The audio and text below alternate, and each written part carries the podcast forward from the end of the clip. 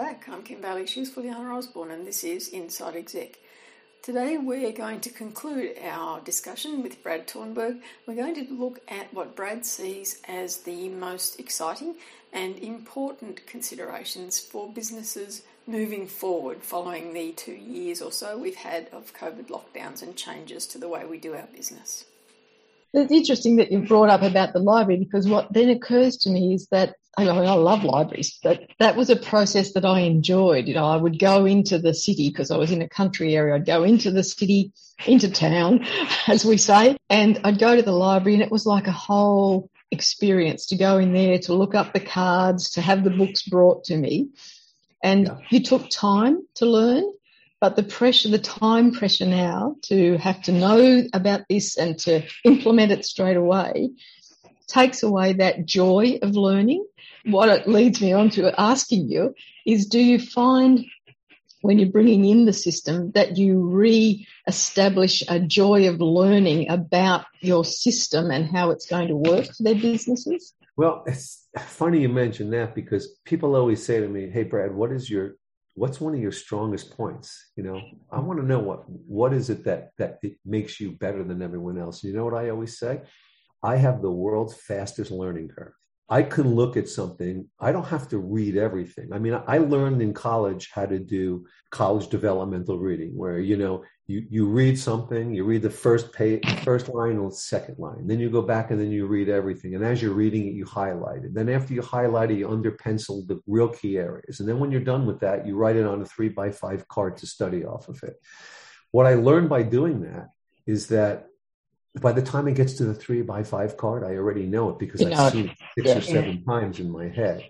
So, you know, for me, it's always the joy of learning is the joy of finally mastering something. And the joy of learning is the joy of exploration is I'll hear something like they'll be talking about the internet of things and about a particular part of it. And I'll go research it and find out what it is because I want to always be able to have a conversation with someone. I may not be an expert on it, but I need to have a high level overview of whatever it is that I think is going to be important to my clients. So mm-hmm. that's where my reading tends to come in. I don't read fiction. I read mm-hmm. nonfiction. I've always been a nonfiction reader. I love lifetime. I love biographies. I like real mm-hmm. true stories of things that have happened, businesses, how they've evolved, how they made their money, how they failed, all those things, because those are lessons, lessons that can be applied in whatever I'm doing to whatever I'm, whoever I'm working with.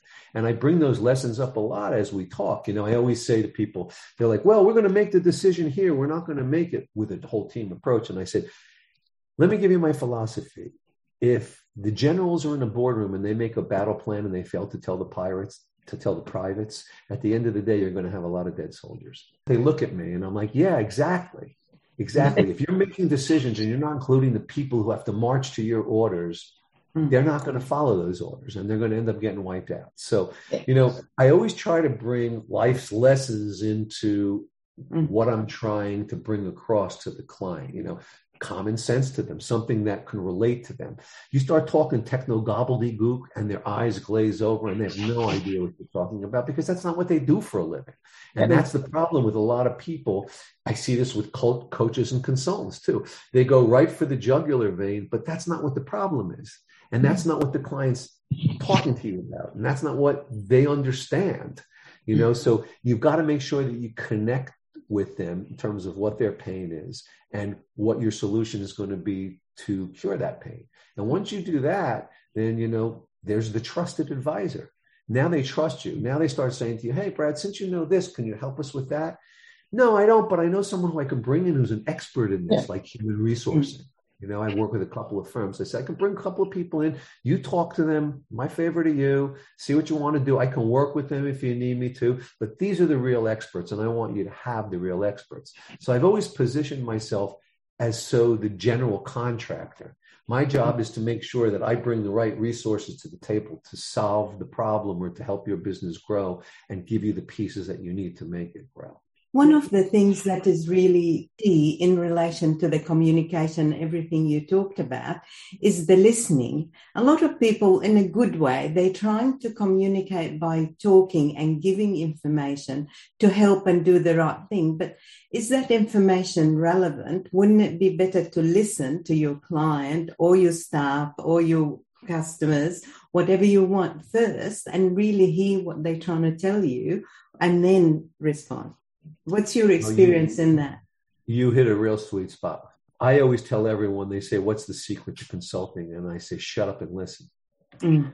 Because your client's going to tell you what they're what's bothering them if you listen long enough. But you need to ask enough questions to probe to get them to open up.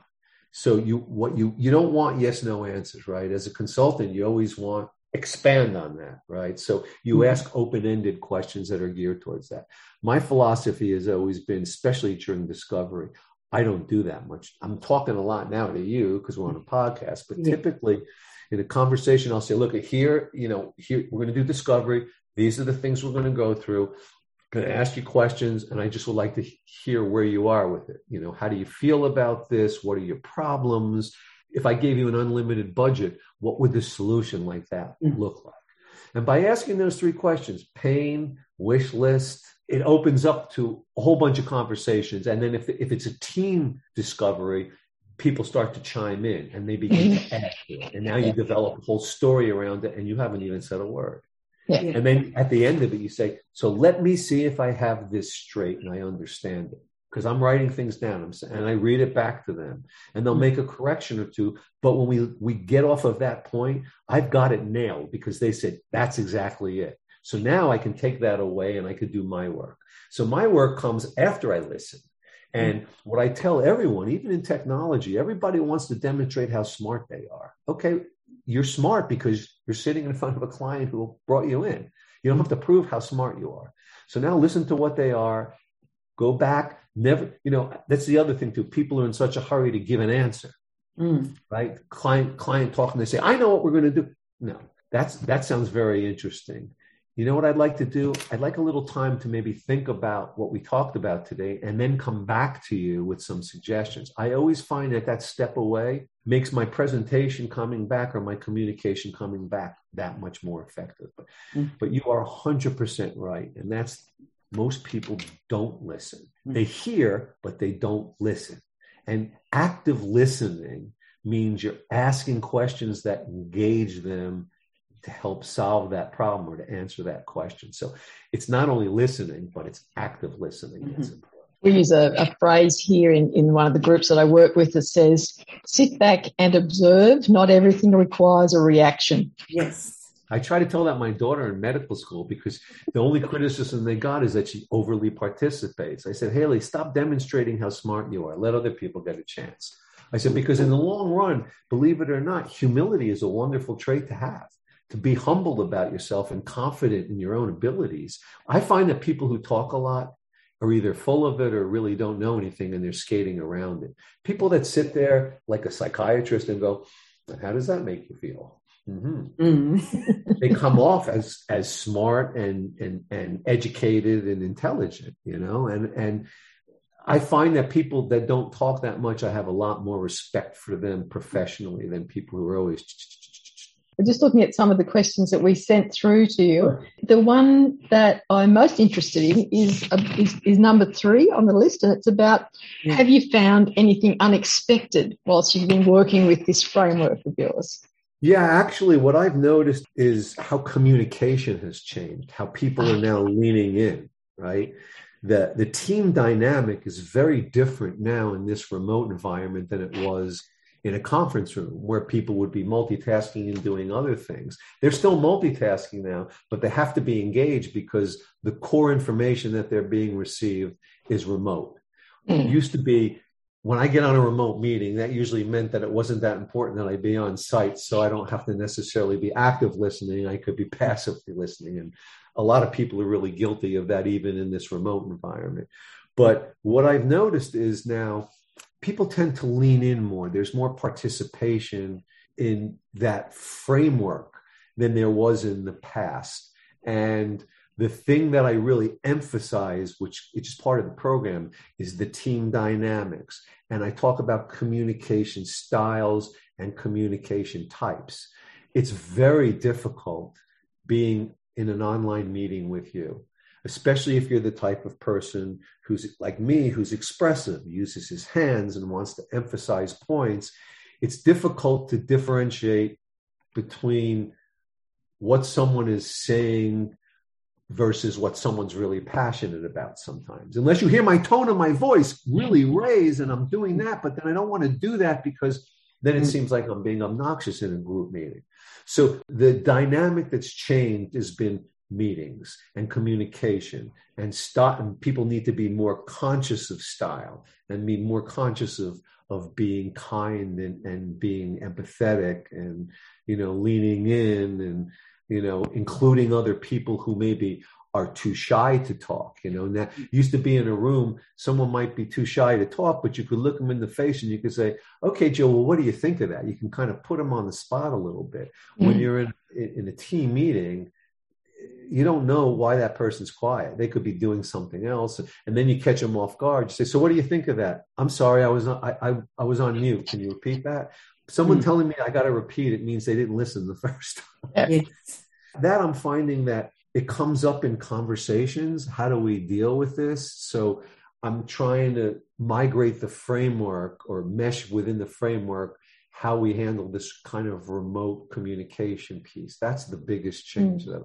It's interesting because we ourselves noticed that, last year we were used to meeting in one place and recording the podcast and bouncing off one another. And we've worked together on and off for over 40 years, Juliana. but in very We're different retire roles. together, aren't we? We'll I know, no, yeah. They're not married, it's fine. You know. Don't have to see her every day. Once a month is good. He's a bit of a bully sometimes, so you know, I get away with it. Today is good because she's hardly said anything. So, and I'm going to be very famous in her family. She's one of eight children. So wow. to have her quiet for this period of time is unbelievable. I'm always quiet. No. Yeah. You, have to fight for your food at the dinner. You have to fight for your food at the dinner table. I know. Yes. what we noticed was that we had an opportunity uh, in between two lots of lockdown to actually have another physical, be in the, in the same physical environment. And the tone of the podcast, even yeah. though we know each other so well, was very different yeah. when, when, we were in the room. And uh, it, it's just interesting to see two, I, I, hosted a national convention in November last year. And so we had people not just from around Australia, but around the world who were here. And the end of that was a, was a meeting, general meeting. And I found that as the convener of the meeting, I had to keep an eye on everyone and I had to bring them in because they were sort of sitting back, you know, after yeah. two days of intense concentration, they just, you know, were just sort of coasting towards the end. Yeah. But that was no different to what I would do if I was in the room. So hmm. I, I took the approach that this is just, I'm, I'm just doing this meeting in a different room. And so I but still have to read keep... their faces and facial expressions can yeah. give you a lot yeah. of clues and yeah. hints and you, you don't have that. And, and, and to inflect, to infuse passion into it it's much easier in person than it yeah. is yeah. via yeah. remote TV. Yeah, yeah. when you, you get much more of the body language and the raised eyebrows and yeah, you know if they're sleeping or if they're paying attention. Yeah, yeah. they drop their coffee meeting, cup, all that sort of stuff. Yeah. in a Zoom meeting, they could be out getting lunch and you wouldn't even know it, right? Yeah.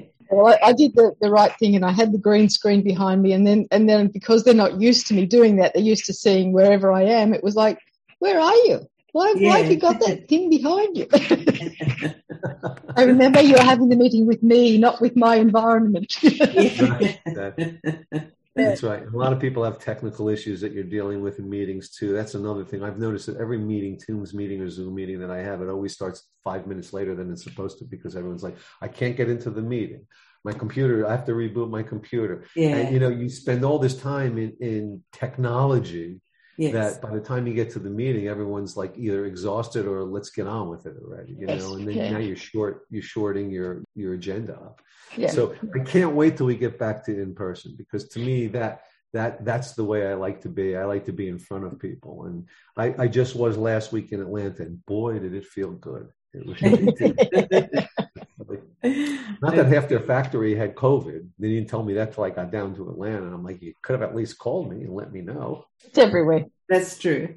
Just leading on from that, there there is one other question that I would like to cover, and it's about the changes to workplaces and working styles. So it's question number four.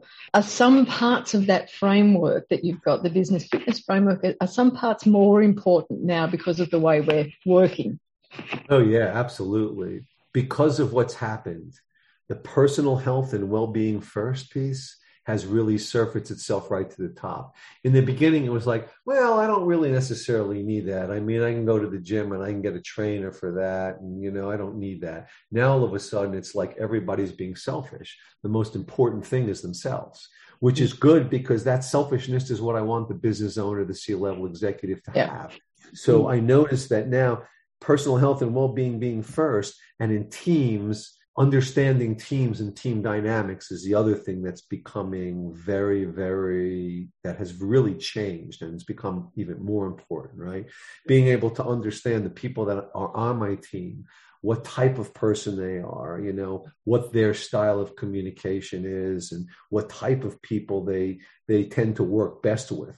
You can't see their expressions because people that are like me are out in the business space, a lot of entrepreneurs, it's very hard to communicate that way. So one of the things that I want to do is change the framework around to say, here's some tips and tricks for when you're working remote versus working in person you know maybe adding a lesson for that. But that's been the, the, the two biggest changes is people's health and well-being because you you know that people are quitting jobs all over the world now because you know what quality of life balance of life has mm-hmm. become important. And that's great for this program because that's what i'm stressing balance right? Balance mm-hmm. for you balance for your business. So it's coming to the forefront. It really has been over the last few years do you think good. that that will make it easier for business people to take on this system yeah. because they're looking at themselves first and, and thinking, well, I, you know, I, I have to relate that to me, and so now I can relate it to the business. Yeah, I do because even those that have invested in and believed in quality management systems, this is like I said, this is just another leg to it, right? Yeah. And depending on what they have in place, they may say, look, you know, I'm okay with my business stuff, but I need you to help work on me and how I relate to the business. I can mm-hmm. carve off any piece of that and say, okay, well, your consulting is going to be focusing on you and how we can improve you. And maybe getting you involved with a personal trainer a couple of days a week, maybe a nutritionist to figure out what your what your diet is. Because if you're falling asleep at, at two o'clock every day, that means you're carbo loading instead of eating protein, which is good for your body and good for your brain. So, you know, trying to educate them. I mean, I have a certification in personal training. And the reason I got it was when I got, when I wrote the book, I said, you know, if I'm going to be legitimate, I got to get trained in this also. So I went out and I got my, my NAFC personal training certification. Do I personal train people? No, but I can talk the language and tell them what programs they need to be in and introduce them to the right tools and things that will help them be successful with that we originally started this program as an in-person program where we would take C-level executives and we would put them together with other constituents or other like people, right? And we would have them be able to work with each other. They'd be in different industries, but they can kind of, you know, empathize with one another. And hey, I have got this going on in my business. What about that? Mm-hmm. So the pivot came during COVID. That's when I decided to write the course. But the intention is when the world gets back to some sense of normalcy, to have this as an in person program. In fact, a bunch of the hospitals in the area that have wellness facilities mm-hmm. have really bought into this and want us to be part of their wellness. In other words, use their trainers, give them meals from their cafeterias that they have because they serve food. And you come in there and you work on the business piece of it, as well as working with the individuals. Mm-hmm. So it was a great idea. We had put together packages with pricing on it and everything. And then, you know, the, the world fell off. Mm-hmm. But that was what the intent was this was was to be a one-on-one program where they come in early in the morning or late at night depending on how they are they come in they get a little bit you know maybe they get a group training class then they get about 15 minutes of a business issue that's pertinent to them they get a bad lunch bag breakfast which is something healthy and they go along their way and they're out of there by 7 8 o'clock so that it's mm. not disrupting their day because yeah. we found that trying to get people to come to something mm. in the mm. middle of the day if they're a business owner executive good luck with that yeah but if you made it first thing in the morning you made it at the end of the day they'll show up for it so do you see a time when you can have this in-person stuff happening that there will be a, a huge momentum to make it happen you'll be o- overrun with work from your mouth to God's ears. I mean, that's that, that's what I hope. You know, is that that that that this thing will you know could morph into classes and courses. I mean, that's why I called it Business Fitness University. Mm-hmm. Uh, eventually, I'd like to get if other people have quality work that's worth sharing.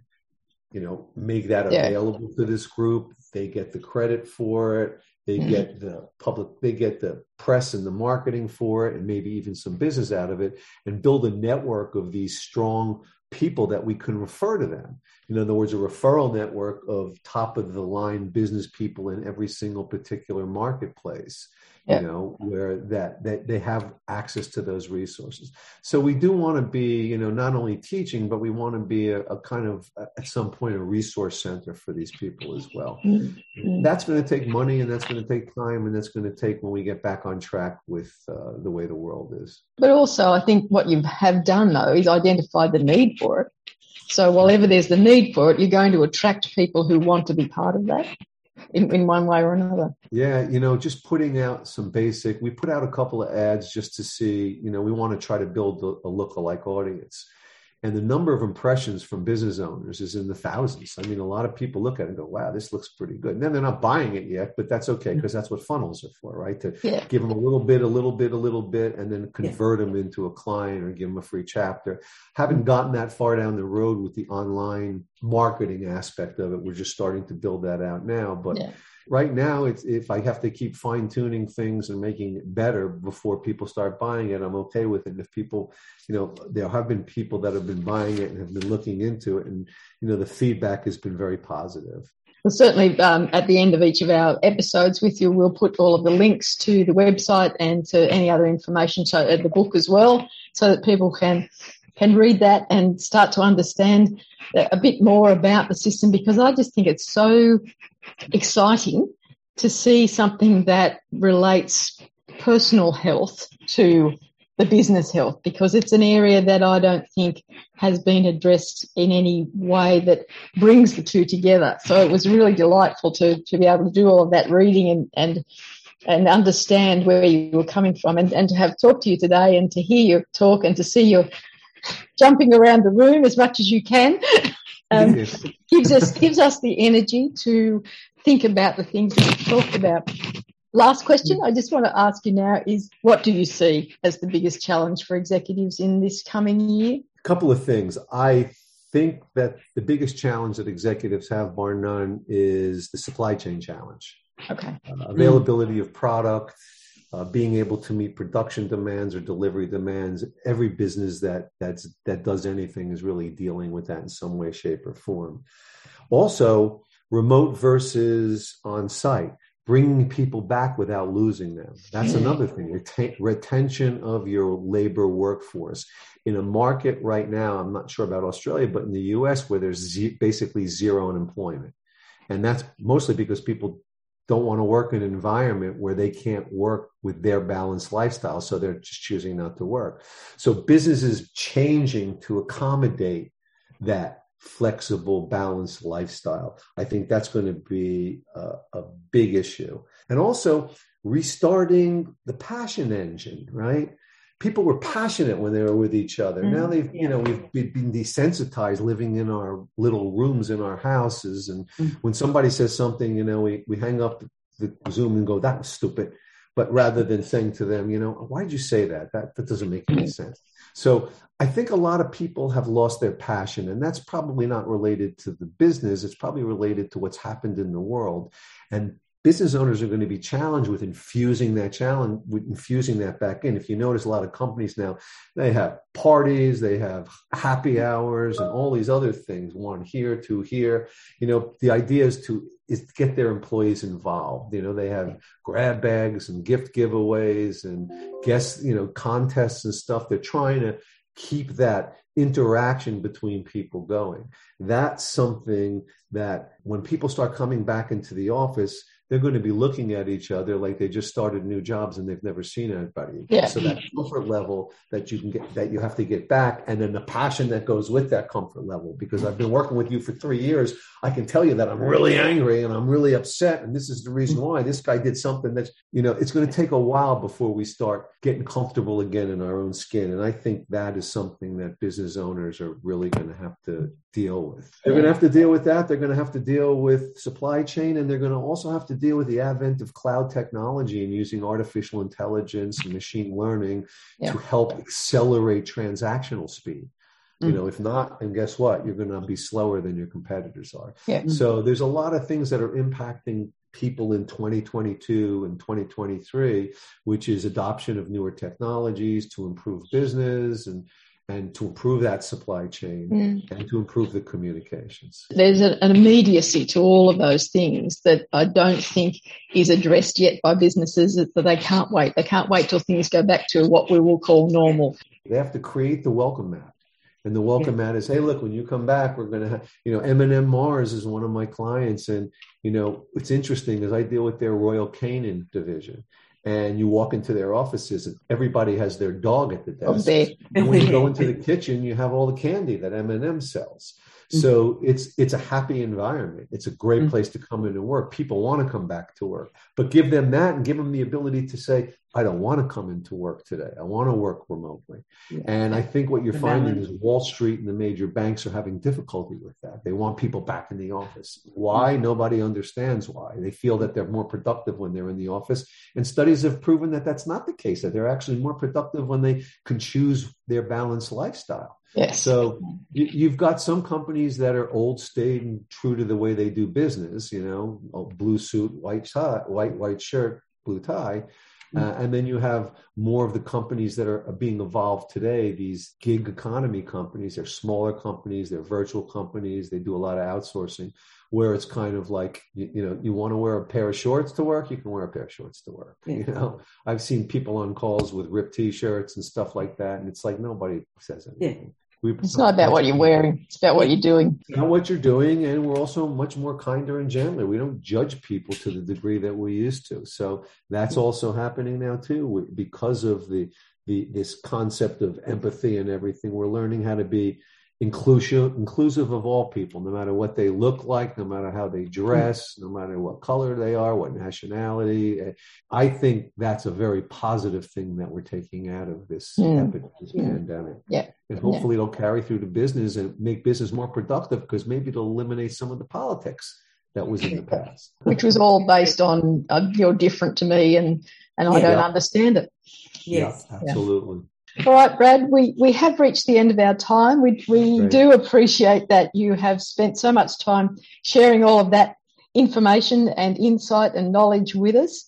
And as I said, we will let you know as soon as the episodes are ready and you can uh, see what the rest of uh, Australia thinks of your activities. well, thank you, ladies. This was a lovely afternoon with the both of you, and hopefully we get to do it again.